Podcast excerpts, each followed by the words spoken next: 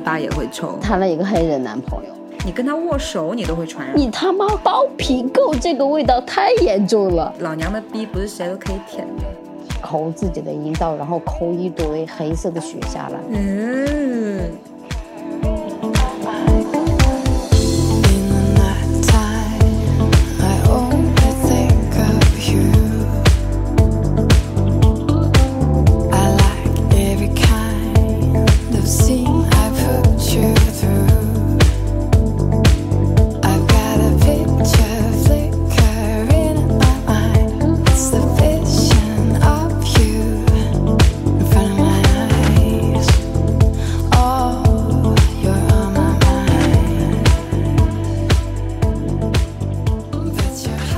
家好，这里是喷泉公园，我是最近牛肉吃的很多，放屁很臭的乔乔。我也是，这么简洁的吗？是啊，就是那天我不是最就准备备赛打比赛嘛，然后我那天跟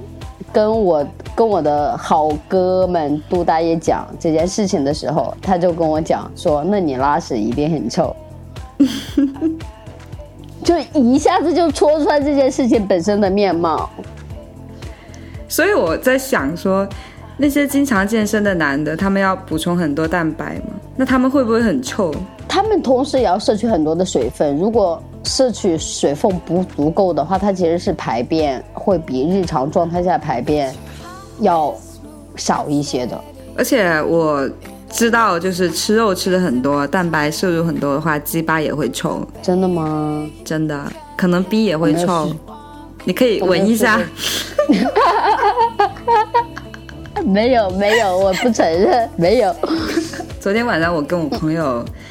两个人假扮情侣去探店，哇，然后探的是一个实体娃娃体验店嘛。因为因为嗯最近的话，像深圳这边实体娃娃体验店好像还很火，然后有很多这种报道出来，所以我们挺好奇的，就一起去了。嗯然后 就跟大家分享一下体验的感受吧。去到那里的时候呢，就是它就像是一个民宿一样的。一个房间啊、一个房子，然后每一个房间隔开这样子，然后每个房间会有床，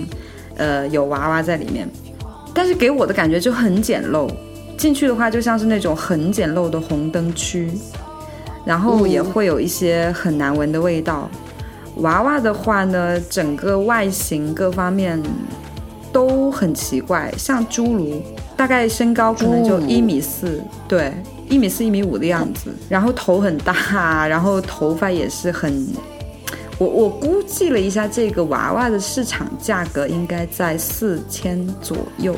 可能四千应该是对，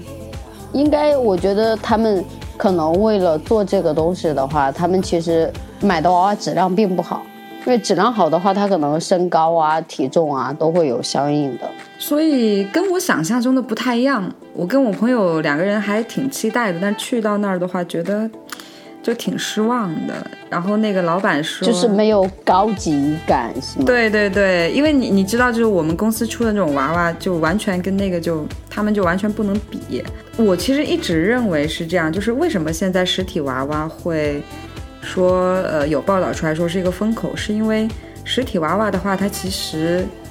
貌似好像会避免一些。就是性传播疾病，因为毕竟不是人嘛。但是我去到那里看的时候，我发现，嗯，我觉得应该不能避免，我感觉会很脏，你知道吗？就我觉得可能会清理不到位，因为它如果做的不是很高端的话，它的它的整个的收入，然后包括它的清洁水平的话，肯定也是跟不上的。你你比如说这个店铺本身收费就不高，你期待它的清洁程度跟上，我觉得这个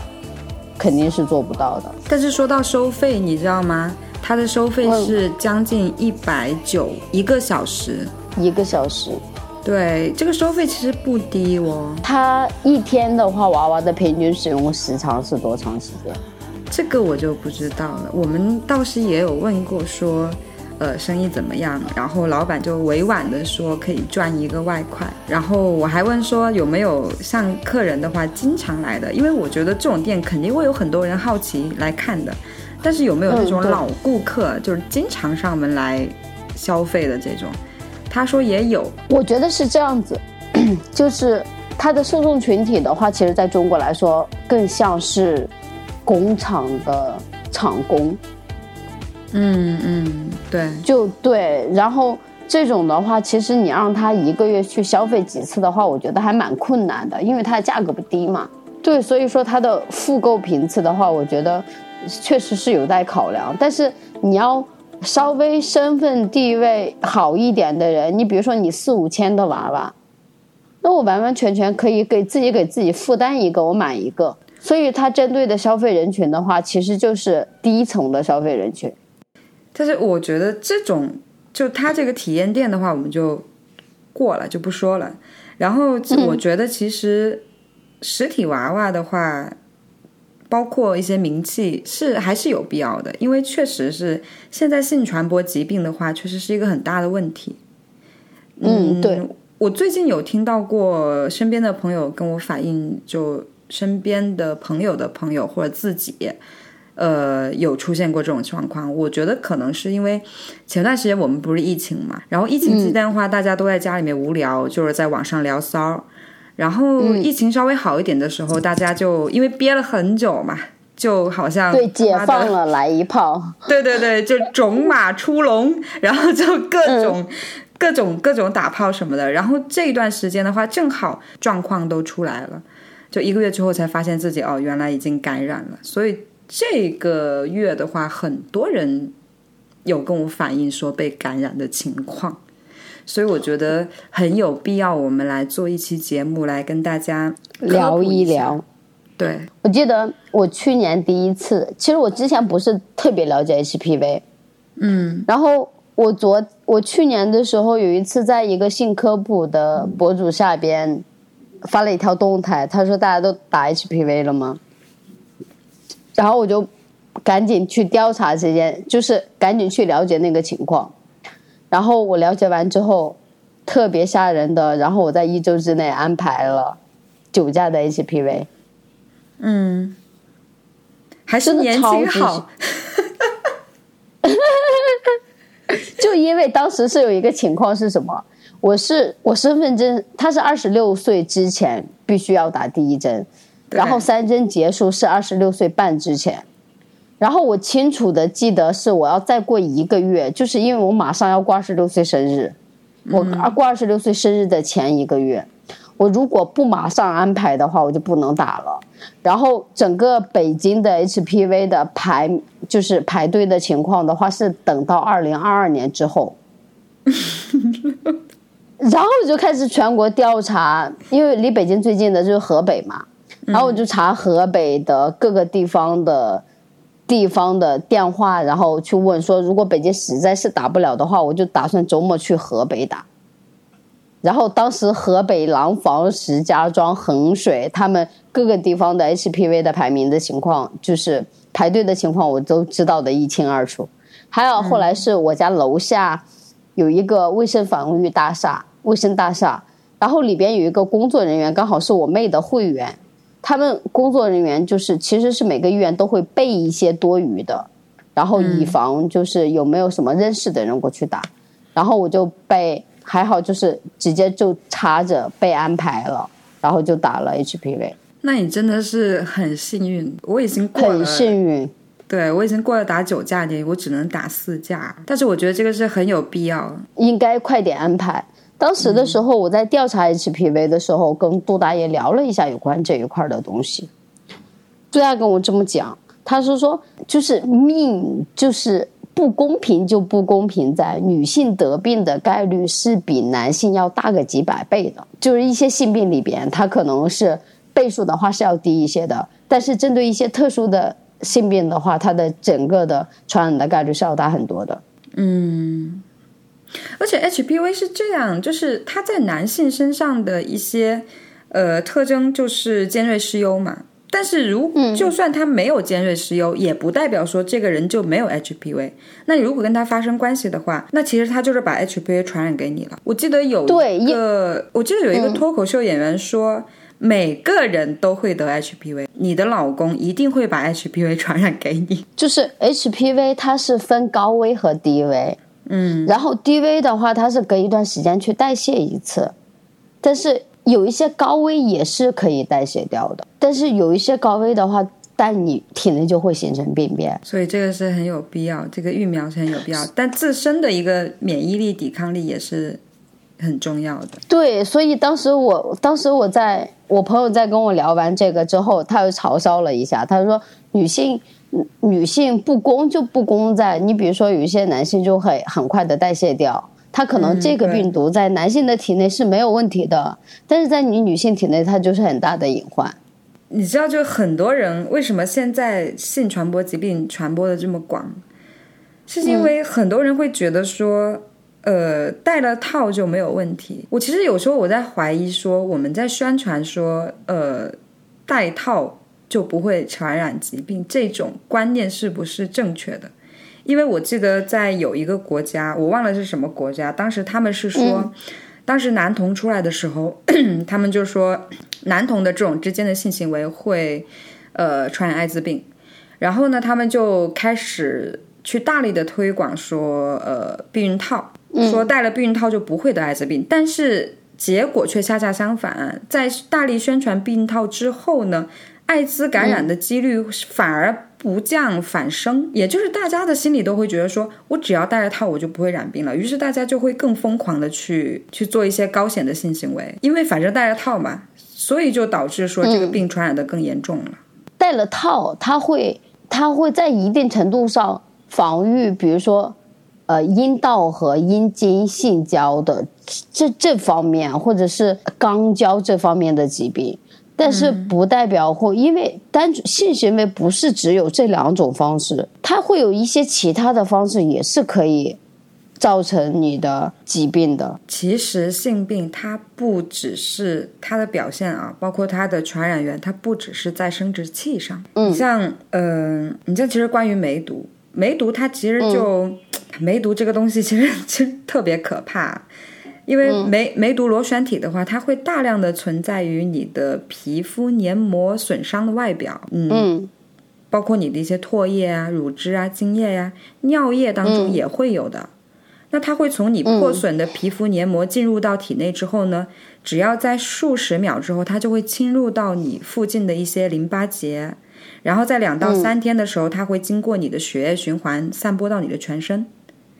大概在三周左右吧，这是三周左右的潜伏期。这个潜伏期是毫无症状的，这是一期，一期梅毒。但是后面就会，你机体会产生一些抗体嘛？那螺旋体的话，大部分就会被你的抗体给杀死了，硬下杆自然就会消失了。这个硬下杆啊，注意啊，这个非常重要。它不仅会存在于生殖器上面，而且在眼睛的结膜里面、手指。口腔、肛门都会有的。比如说你皮肤有破损，然后它正好这个硬下杆长在手上，你跟它握手，你都会传染的。我记得当时濮存昕，我我很小的时候，濮存昕演过一个电视剧，嗯，然后他里边的爱人还是濮存昕本人就感染了梅毒。他是怎么感染的？他就是通过输血，然后。有一个人血液是碰到了他，然后他感染的梅毒，他刚好是身上是有一个伤口是破的，嗯嗯，然后那个血液滴在了他破损的伤口上。避孕套它只能够保护那么小的一部分，就万一它这个对硬下干正好长在菊花上，或者是长在蛋蛋上，那你不是死翘翘了？而且他，我之前咱们做一期节目的时候有讲过，就是说口爱这件事情也会。传染一些病，对口爱传染的概率非常的大。我觉得就是怎么讲呢？就是我知道有些我说过一句话，我觉得好像感觉不太对，但是但是呢，细想的话，还就是有那么 就是这么回事儿。因为现在很多人对这方面的观念是很薄弱的嘛。那么，比如说他有口腔溃疡或者怎么样，或者说自己有携带细菌，他自己也不知道。然后去嗯跟别人口或者怎么样。但是如果说像那种专业的那种性工作者的话，他们在做这件事情之前，他们是会有做好很多的防护措施的。嗯，对，比如说他会给你口的话，他会戴口胶套，自己嘴巴也会消毒，你的鸡巴他也会给你消毒。如果你的鸡巴没有洗干净的话，他会让你再去洗一下。是的。你说起鸡巴没有洗干净，再会洗一下，我就想到了一个杜大爷给我说的一个段子，不是段子，就是就男孩子单身经常会去找小姐去亮一下剑嘛，让小姐给他们口一下。嗯，然后杜大爷的一个同事，在今年的某一天，就前几个月的某一天，然后就找了个小姐去给他口，然后那个小姐口完之后，对他杜大爷的这个朋友讲说：“你是不是单身啊？”然后这个人说：“为什么这么说呢？”然后这个小姐姐说：“你他妈包皮垢，这个味道太严重了。”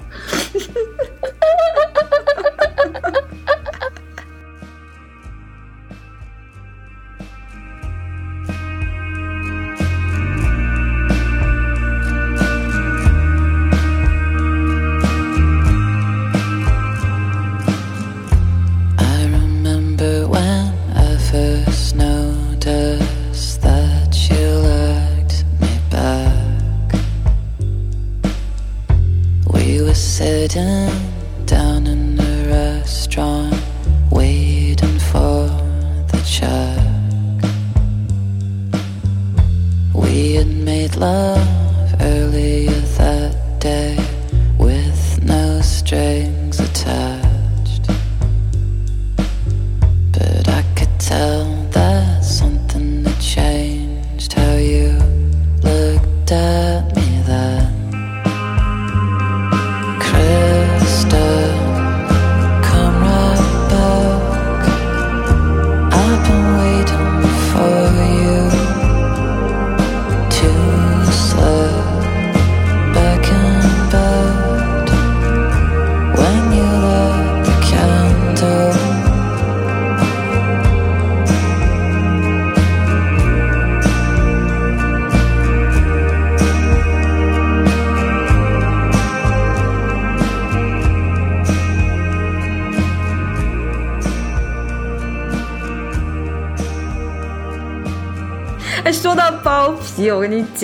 皮过长的男人，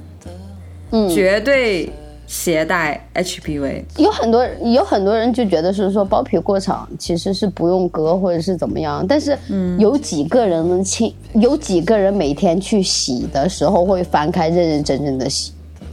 我其实很存疑，就是对男性私处的卫生情况这个事情。如果有性生活、有性伴侣，我觉得还好；但是如果长期单身或者是性生活不稳定的话，这个就应该存疑了。不是男人不爱干净，女人不爱干净起来吓死人！我跟你讲个很搞笑的事情啊，就是嗯我们公司不是也有女性部吗？然后女性部的话，嗯我们主要是做一些女性健康方面的一些呃保养药物之类的嘛。那么就会有一些女性导师会收到很多女性过来的一些咨询，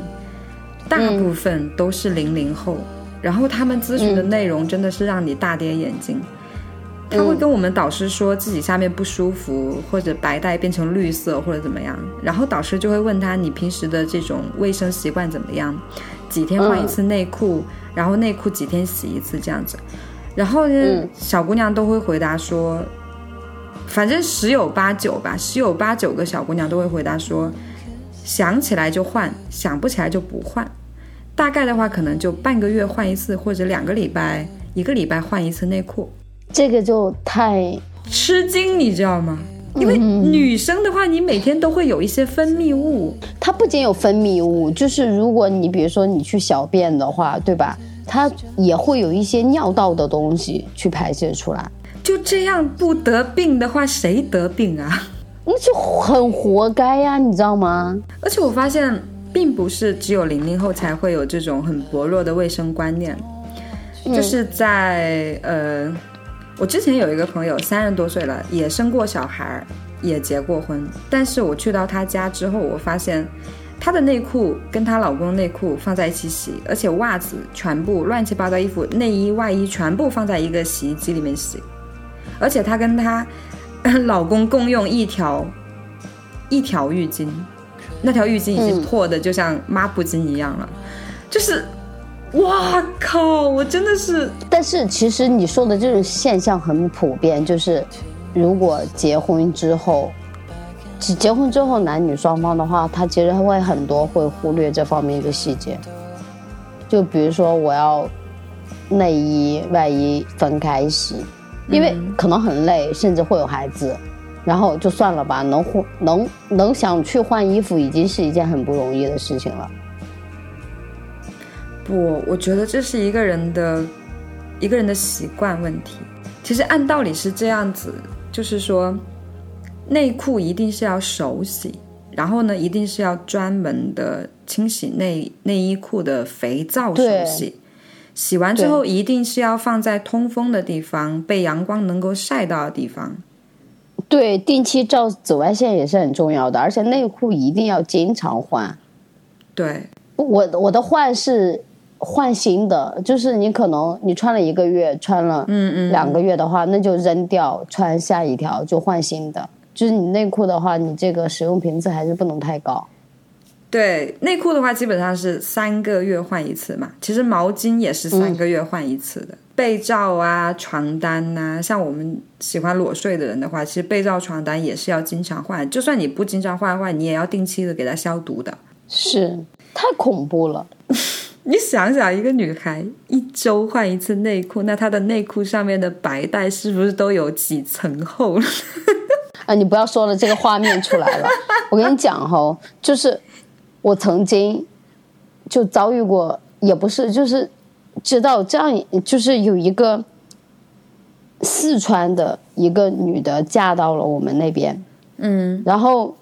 这女的就后来就被感染了性病还是怎么地？因为其实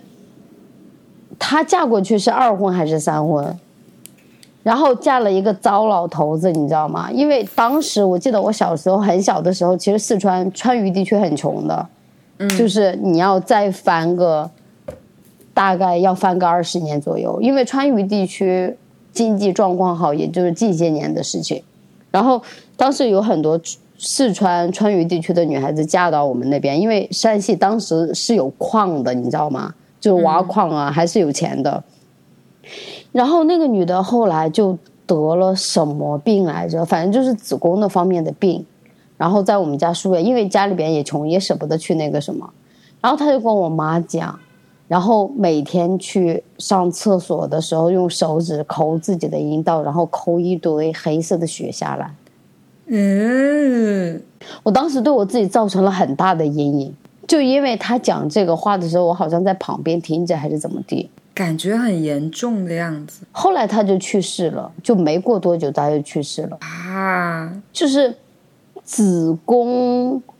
癌这件事情吧，其实在女性身上很多的，就是我在我经历，就是在我知道的，就发生在我周围，其实案例很多。哦，你说到子宫癌，就是我们有一期讲 SM 的，就是有提到那个人，就是那个双马尾的那个女孩，就是性很活跃的，她把每一个炮友都写在小册子里的那个女孩，嗯，就前段时间就有检测到子宫癌，那就得马上割掉。好像应该也不至于很严重，她好像是指标超标嘛，但是也会很危险的这种，因为子宫癌其实它的患病概率很高，你知道吗？就嗯作为就女性很容易患，比如说子宫癌呀，什么乳腺癌，就是女性在患癌症里边很容易患的两种癌症。就是你如果得了这种癌症的话，真的不要为了美，不要为了生育功能，只能说马上割掉，就下决心马上割掉。不割掉的话，那癌细胞就扩散了。就乱七八糟约炮的女孩，我特别替她们觉得不值，你知道吗？因为你你知道，就是性传播疾病的话，目前国家统计的将近有三十多种疾病，大概是四个分类吧。常见的，比如说有一些什么病毒感染类的，病毒感染类的话，就像是一些生殖器疱疹啊、乙型肝炎啊，呃，还有一些什么尖锐湿疣啊。嗯。那像细菌感染的话，它就是一些泌尿性的一些病，比如说梅毒、淋病、嗯。软下疳，包括一些宫颈炎、阴道炎，还有一些真菌。真菌的话，就那种什么体现在外阴上面的，比如说外阴上面长一些癣啊，包括一些人包皮龟头炎啊，它是体现在外阴上的，还有一些骨癣什么的。还有一个寄生虫类的，就是我觉得寄生虫类好恐怖啊，对，我也觉得好恐怖，妈的，就很恶心，就是一个一个虫子。咦，在你的哇下面天哪，天哪，好恐怖啊你！你要染染了阴湿的话，你家里面很多东西都得换，都得洗，而且你得用开水泡，你的毛也得给它全部都给剃了，然后你想一下，你想一下，小时候因为就是不卫生长虱子，长虱子就需要把你的头发给全部都剃掉，然后把衣服全部都开水烫一遍，然后还不一定狮子能够全部走绝。我觉得比较要值得注意的就是我们刚刚讲的这四种病菌，包括一些什么寄生虫，四种感染的话，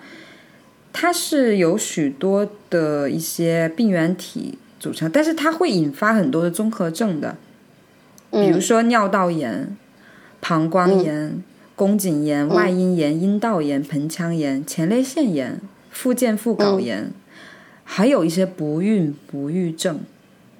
包括你一些你在孕期的时候啊，包括你产后的一些并发症啊、皮肤病啊，它都会是这种性传染疾病带来的一些并发症。其实我觉得，一旦染上这种，你真的是害人害己，害自己的家人。就是你有没有听过一句话，就是说一人染病，全家遭殃。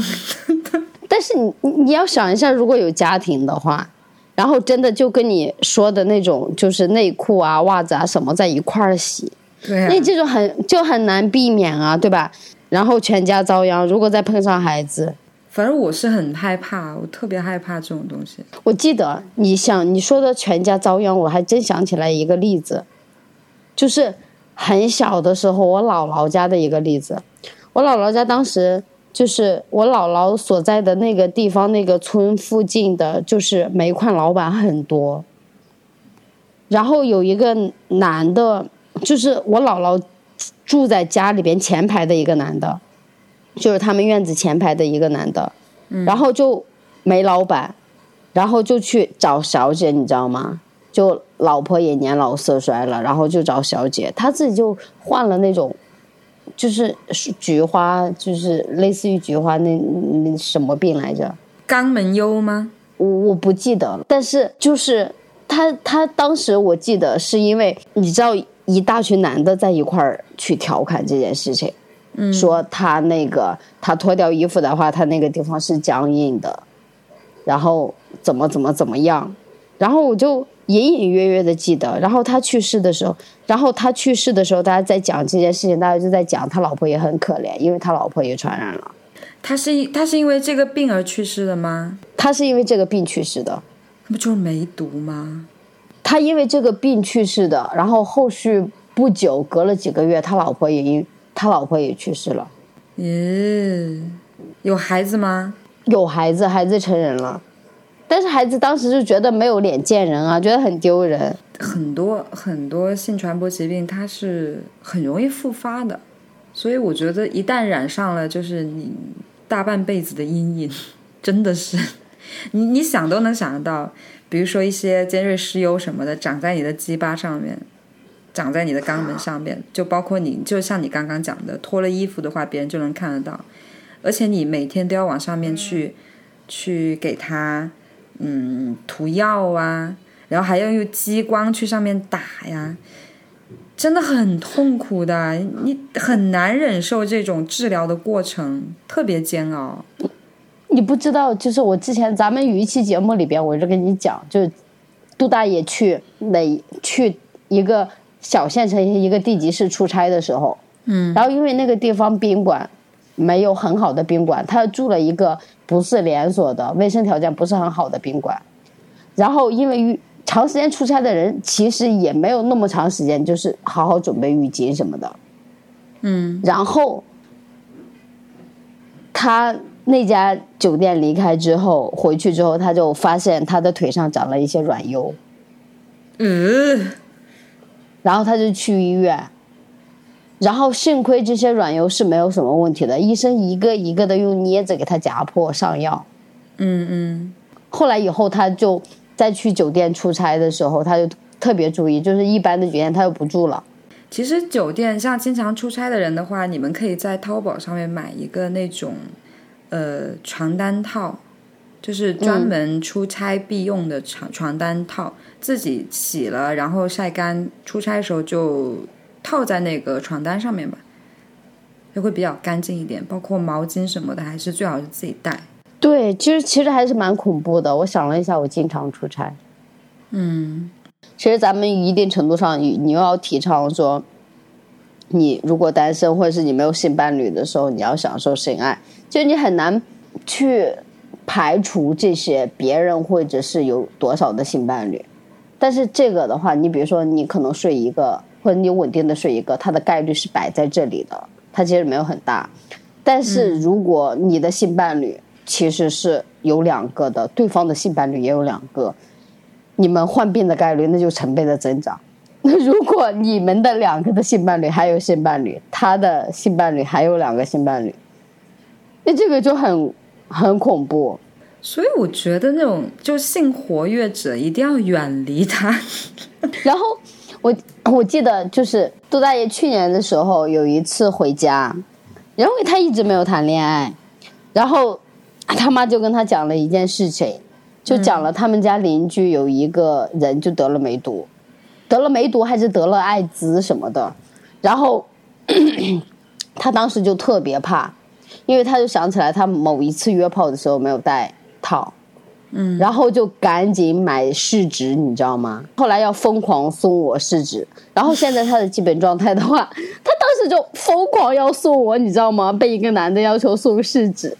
他说：“你最好测一下。”我说：“我去他妈的，老子连性生活都没有，你让我用试纸，我去试个鸡巴。”然后，然后他后来的习惯的话，他就是没事的话就会定期去医院做血液体检，然后钱包里边永远都放有试纸。这里要科普一下艾滋病自测的一些方法了。艾滋病自测的方法的话是有两种嘛，一种是通过嗯唾液试纸来测、嗯检测的，还有一种就是通过血液试试纸来检测。我们都知道，就艾滋病它是一种很高险的疾病嘛。那如果你跟艾滋病患者接触之后，你怀疑自身有感染了这种病毒的话，那这个时候你是可以通过这个艾滋病的试纸来经过检来检测的。但现在市面上能够买到的呢，一种是唾液试纸，那这种的话，主要它是用唾液来检测嘛。那还有一种是通过血液，血液的话就是取我们中指的或者是耳垂的血液来做检测。但是哦，无论是通过你的唾液来检测，还是用你的血液来检测，它这两种试纸它只能够在你的窗口期，也就是在你感染后的六到八周，你才可以检测出来。就不是说我昨天做了高显性行为，我今天去测我就能测到，这个是测不到的。你必须是在六到八周窗口期过了之后，你才能够检测得出来的。那其实来说，就算是检测出来的话，你已经是需要治疗的阶段了，就是已经没有挽回的余地了。像艾滋病毒感染窗口期一般都是两到六周嘛，那最长的话它不会超过三个月。那在这个阶段之内的话呢，像感染者体内的 HIV 数量就会达到一个峰值，那这个时候它的传播性是非常强的。然后像急性感染期会在这个时候出现，但是呢，也不是所有人都会出现，像什么呃发烧啊、咽喉痛啊、盗汗呐、关节痛啊、淋巴肿大呀，或者是皮癣啊、这种症状。嗯，出现这种症状的人，他的概率也只有百分之五十到百分之七十五。有一些人是毫无症状的，那这个症状它大概也就只会出现两到四周，两到四周之后就会进入一个无症状期。嗯，所以其实为什么很多就这种性传播疾病为什么那么难去预防，就是因为很多疾病它是一个，它是会有无症状期，甚至是有些可能在女性身上症状不是那么明显的。你像我们国家现在其实传播的最厉害的是淋病。嗯淋病为什么会传播厉害？是因为淋病这个病，它在女性身上其实不明显，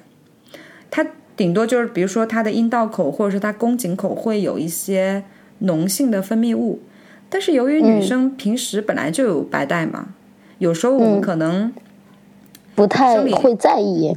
对，没没太在意到，而且没有什么特别的这种症状。但是在男性身上症状就比较可怕，就是他的尿道口会流白色的脓液，哇，然后太可怕他会了！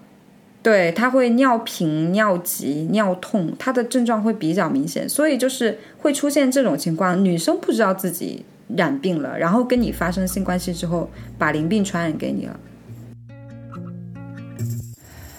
You lay me down on a bed of nails just to pierce a thousand veins. Hands so numb, didn't feel the shame. Lonely souls, they love the pain. So let it run, let it all fall away. You don't give a damn if I leave or I stay. Have mercy, darling, have mercy.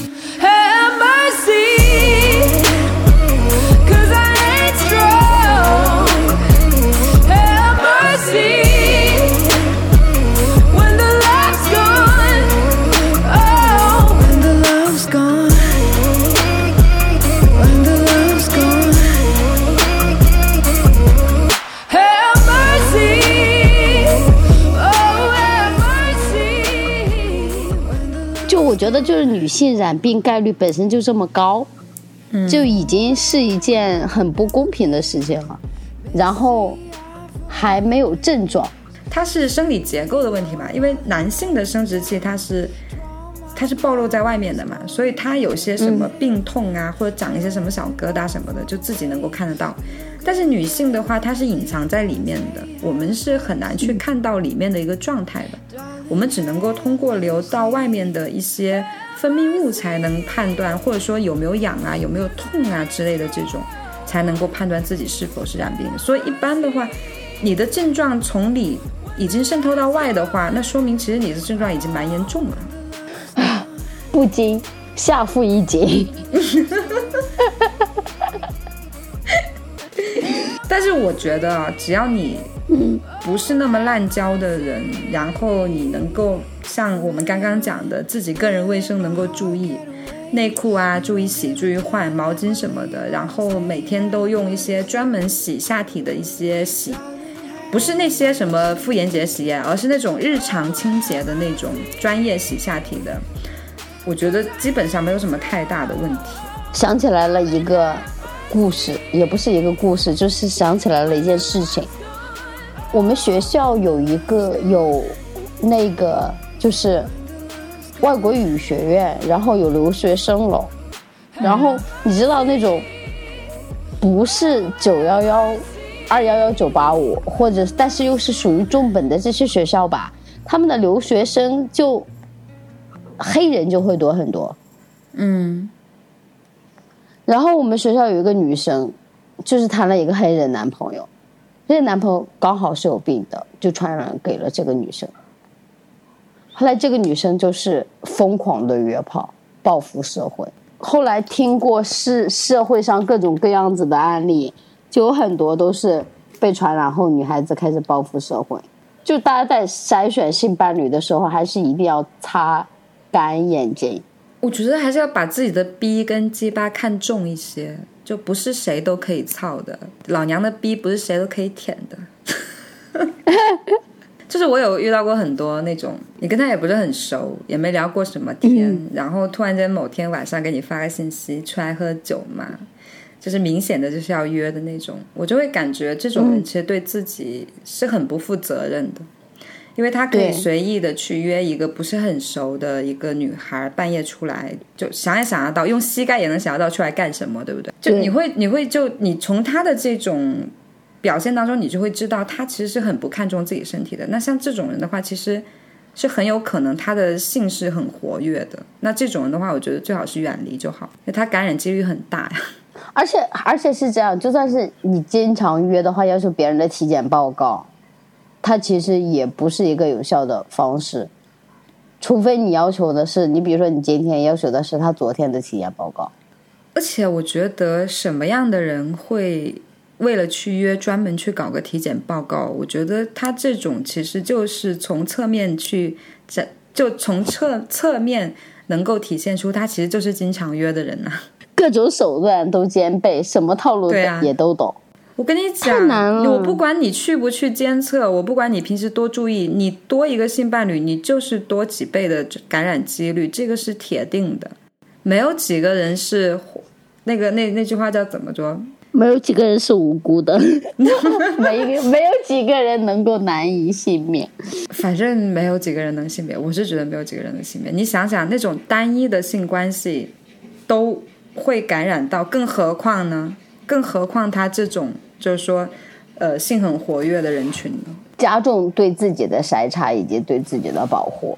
就是你你去防患别人的话，他其实很难，就是完全隔离。就这个东西是无孔不入的。我觉得是你自己这一方面的知识，你应该是要有具备的。然后你如果是你谈了恋爱，或者是你打算发展一段长期的这种恋爱关系的话，像这方面的知识的话，你是一定要跟你的另一半去分享的。而且就是说做检查或者怎么样，包括我们的这种日常的卫生，你都是要跟你的伴侣一起来做的。比如说，你可能我知道有些男生他是卫生观念很薄弱嘛，那么你作为他女朋友的话，其实你学习到这些要东西监督他，对，你要去监督他。然后包括男生，如果说你的女性朋友的这种卫生观念很薄弱，你也可以去监督他。我觉得应该是这种方式，大家反正维护的都是大家的一些安全嘛和卫生和健康嘛。你不要觉得说这个东西跟跟我没有关系或者怎么样，因为这个都互相传染的嘛。我觉得也要你要跟一个人就是确定关系的话，有几点是一定要去注意的。首先，第一就是你得看一下他鸡巴上面有没有异常，这是一定要看的。他鸡巴上面、肛门上面有没有异常，有没有长一些奇可疑的东西，然后闻一闻味道有没有很腥臭，这是一定的。那其次的话就是，其实你可以从他的一个细节、生活细节当中，你可以看出这个人的是否干净，比如说他爱不爱洗澡呀，包括他平时穿的衣服是否整洁呀。当然，有一些人是外表外表很光鲜，但是家里却很肮脏。对这种其实很多。现在人其实这种很多很多。但是你你还是可以从生活中习惯去看出来，比如说，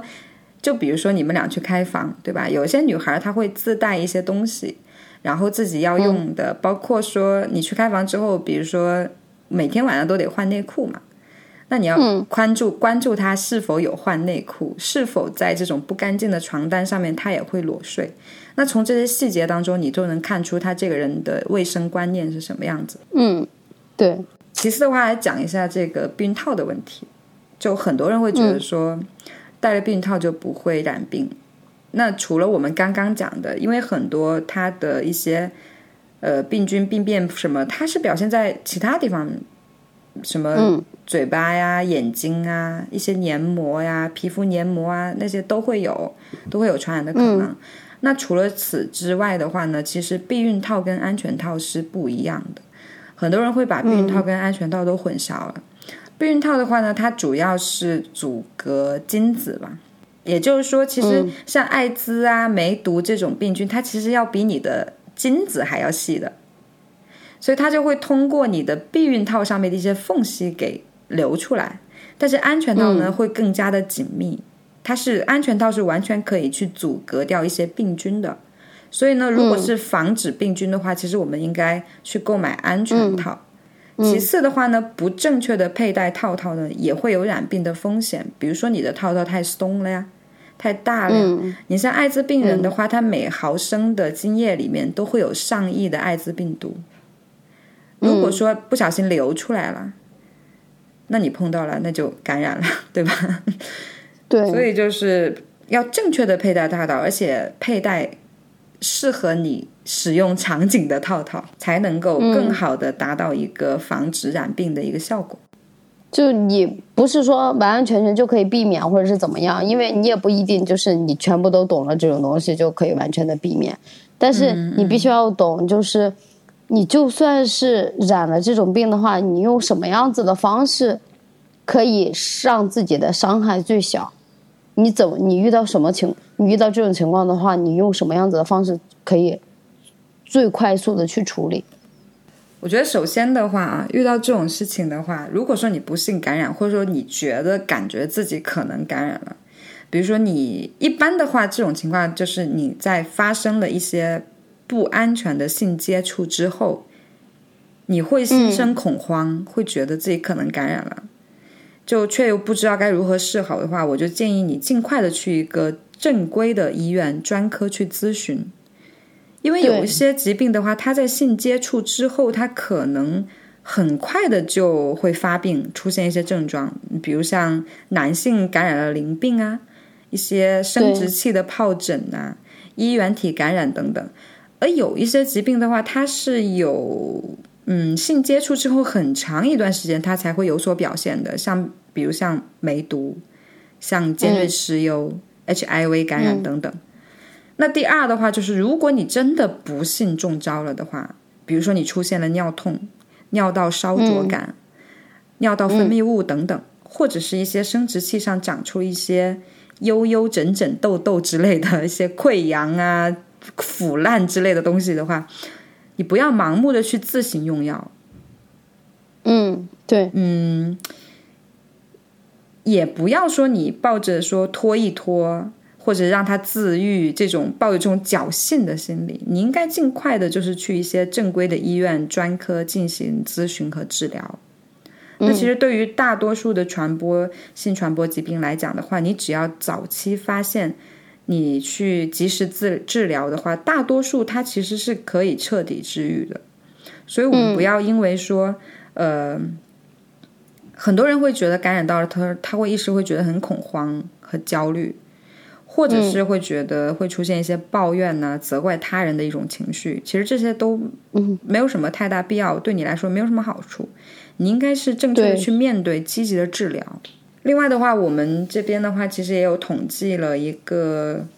一个表格，然后把现在咱们比较常见的一些性传播疾病的种类列出来，然后包括它的窗口期，包括它的一些并发症状。然后呃，检测的方式我们把它整合了一个表。那如果说大家想要呃想要了解这一块，觉得对你有用的话，大家可以添加我们简介里面的那个微信号，然后来索要这个表格。对，是。我觉得大家都应该看一下，就是了解一下它的症状是什么样子的。对，我觉得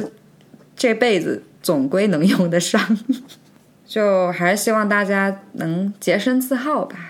对洁身自好吧。行那这一期咱们就结束了。嗯行那就这样啦拜拜。拜拜。拜啦拜拜啦